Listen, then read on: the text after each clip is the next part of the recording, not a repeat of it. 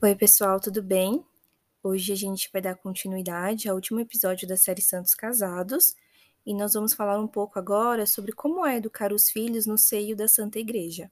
Bom, para começar, é bom frisar que a vida humana é um dom e uma graça, e pensar na educação dos filhos em todos os âmbitos, especialmente espiritual, é se deixar ser guiado pela providência divina. O Catecismo da Igreja, no parágrafo 1653, diz que a fecundidade do amor conjugal se estende aos frutos da vida moral, espiritual e sobrenatural que os pais transmitem aos filhos pela educação. Os pais são os principais e primeiros educadores dos seus filhos. Nesse sentido, a missão fundamental do matrimônio e da família é estar ao serviço da vida, sendo ela uma graça e um dom. Através da nossa identidade também, nós vamos descobrindo nosso estado de vida. Nesse sentido, vamos entendendo que, como mulher, o acolhimento, a compreensão, a recepção da vida me cabe completa. Como homem, sou sacerdote da minha casa, aquele que provê e que eleva. Como pais, cabe ao casal, unidos pelo amor e sacrifício, ofertar tudo para que seus filhos cresçam, entendendo acima de tudo que aquilo que é maior é também eterno. A santidade é aquilo de mais precioso que podemos desejar a alguém. Para que isso ocorra, é preciso compreender quem sou, qual a minha missão como pessoa, como esposa e mãe, como esposo e pai.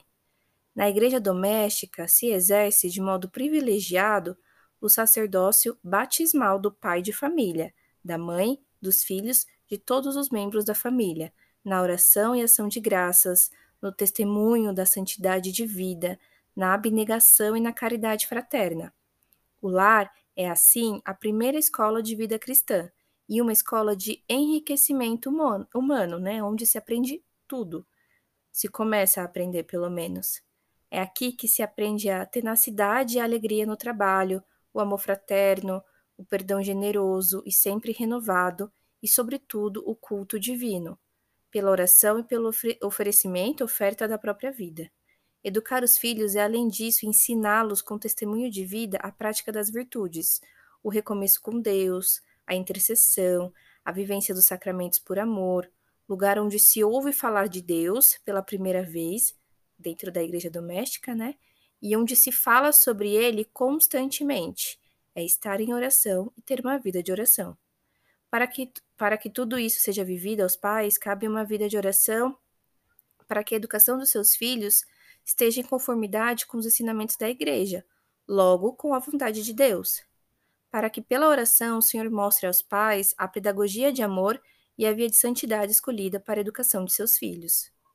É, agora, diante disso, né, cientes do que é de fato educar os filhos no seio da Santa Igreja, de acordo com a vontade do Senhor, a gente vai falar um pouco sobre um casal santo que são os pais da Virgem Maria que souberam educar sua filha para ouvir e reconhecer a voz de Deus, bem como para acolher com obediência tudo que o Senhor vos falasse. São Joaquim e Santa Ana foram os primeiros educadores da Virgem Maria.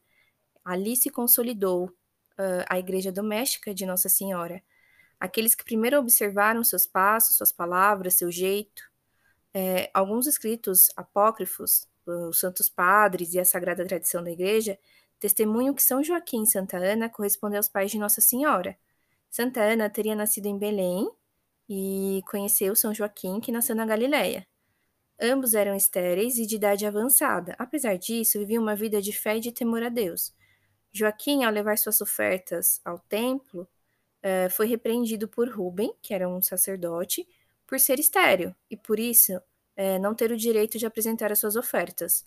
Se sentindo humilhado, São Joaquim decidiu retirar-se para o deserto e, durante 40 dias e 40 noites, suplicou a Deus que lhe desse descendentes. Ana, em comunhão com o esposo, pediu mesmo a Deus. Conta-se, né, que um anjo apareceu a ambos, é, primeiro a Santa Ana, e aí ele foi dizendo para ela algumas coisas. É, ele foi falando para ela assim: Ana, Ana, o Senhor ouviu as suas preces. Você irá conceber uma criança e a sua descendência será conhecida ao redor do mundo. Uh, no mesmo dia, no mesmo instante, o anjo, também, o anjo também se aproximou de São Joaquim e disse: Joaquim, Joaquim, o Senhor ouviu as suas preces. Vá embora. É, Ana, Ana, né, estava, Santana estava à porta e viu Joaquim chegar. ela correu na direção dele e lhe disse: Agora eu sei que o Senhor Deus irá me cobrir de bênçãos. Eis que depois de viver como viúva, viúva já não sou mais, e ainda sem filhos hei de conceber. Uh, porque, como ele ficou 40 dias e 40 noites lá clamando ao Senhor, é, o anjo pediu para que ele voltasse para casa, e isso para Santa Ana foi uma confirmação daquilo, não, não, que não que fosse necessária essa confirmação, mas de certa forma foi.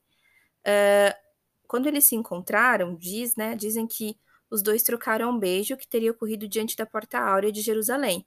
Por isso que muitas das imagens dos dois sempre eles estão uh, dando um beijo no outro. O Senhor então os abençoou após 20 anos de casados com o nascimento de Maria. Ela foi levada pelos pais para o templo aos três anos de idade, para que ela fosse educada ali também, ficando ali até o tempo de noivado com São José. Essa história vai nos lembrar um pouquinho a aflição de Ana, mulher estéril e mãe de Samuel, que, suplicando a vinda de um filho, promete consagrá-lo a Deus, e assim foi feito. Uh, se fala um pouco dessa história né, no proto-evangelho de Tiago, uh, também vai se falar um pouquinho em outros livros. Então, o Evangelho do Pseudo Mateus, ou o livro é, da origem da Bem-aventurada Virgem Maria, uh, do século V, e também no apócrifo Evangelho do Nascimento de Maria, uh, que foi, foi é, relatado alguns séculos depois. É, nesse proto-evangelho de Tiago, né, do, do século II, narra-se a história desse casal. Então, se acredita que provavelmente essa história contida no apócrifo tenha como base a história de Samuel. Uh, a conhecer o neto e a filha, nós conhecemos também a santidade dos avós, que, amando a Deus de todo o coração, ofertaram a ele o seu sonho realizado, a sua própria filha, que, sendo educada para amar a Deus e aos irmãos, também ofertou sua vida ao gerar o Filho de Deus para a salvação dos homens. Os textos acrescentam é, somente que Santa Ana teria vivido até os 80 anos de idade. Santa Ana, então, como tem mais coisas falando sobre ela, é, muito se fala tanto que a devoção, a primeira devoção é, que foi né, sendo é, distribuída, falada por aí, foi a de Santa Ana. Então, ela é considerada a padroeira das mães e das viúvas e é invocada também nos, nos partos difíceis e contra a esterilidade conjugal. Que possamos, né, diante disso, cientes dessa história de amor, também pedir a intercessão dos avós de Jesus para cuidarem dos nossos idosos, especialmente nesse contexto pandêmico que a gente tem vivido, e também pela educação dos filhos da Mãe Igreja. São Joaquim e Santa Ana, rogai por nós.